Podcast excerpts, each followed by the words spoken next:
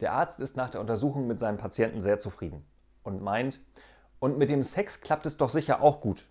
Antwortet der Patient, na, so dreimal in der Woche geht's schon. Darauf der Arzt, was? Bei Ihrer Konstitution, da müsste es aber dreimal am Tag gehen.